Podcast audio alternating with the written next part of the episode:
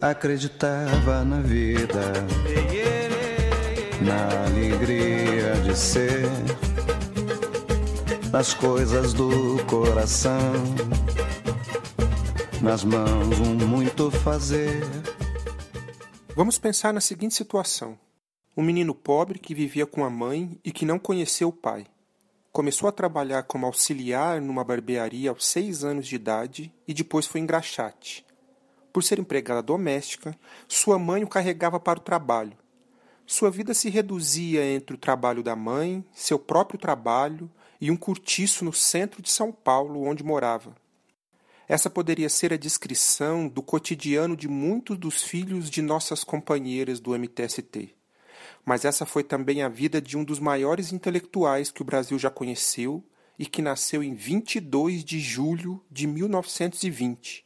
Seu nome, Florestan Fernandes.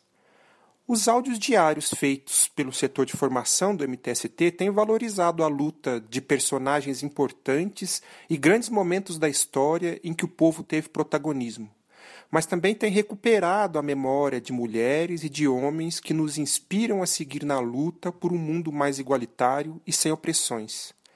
De todos esses personagens e momentos históricos sobre os quais temos falado nesses áudios, são poucos os que conseguem reunir as características de Florestan Fernandes. Menino muito pobre na infância, tornou-se uma das nossas maiores referências intelectuais, sempre tendo como tarefa fundamental o combate à desigualdade e a denúncia da opressão sobre comunidades indígenas e sobre os negros. Isso tudo já teria feito de Florestan Fernandes um personagem admirável de nossa história especialmente se tivermos em conta a brutal desigualdade que sempre marcou a sociedade brasileira. Mas Florestan Fernandes fez mais. Após ter sido afastado da universidade pela ditadura militar em 1968, o que o obrigou a trabalhar em universidades fora do país, Florestan retornou em meados dos anos 70 e no começo dos anos 80 acompanhou de muito perto o crescimento dos movimentos populares no Brasil, que anos depois seriam os responsáveis pela queda da ditadura. Em 1986, ele foi eleito deputado constituinte pelo Partido dos Trabalhadores, tendo atuação destacada especialmente nos debates sobre a centralidade da educação pública e gratuita. Florestan dizia que sempre se identificou com os movimentos populares por causa da sua infância toda vivida na pobreza.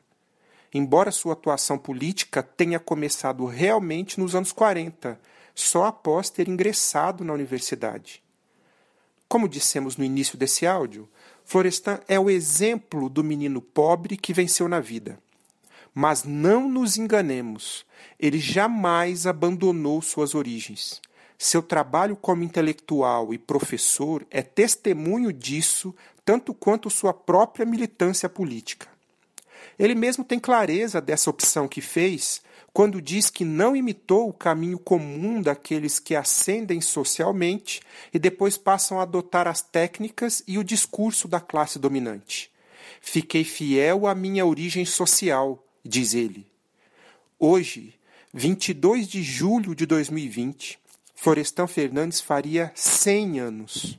Sua falta não é maior do que o exemplo de luta que ele nos deixou. Viva a memória e o legado de Florestan Fernandes.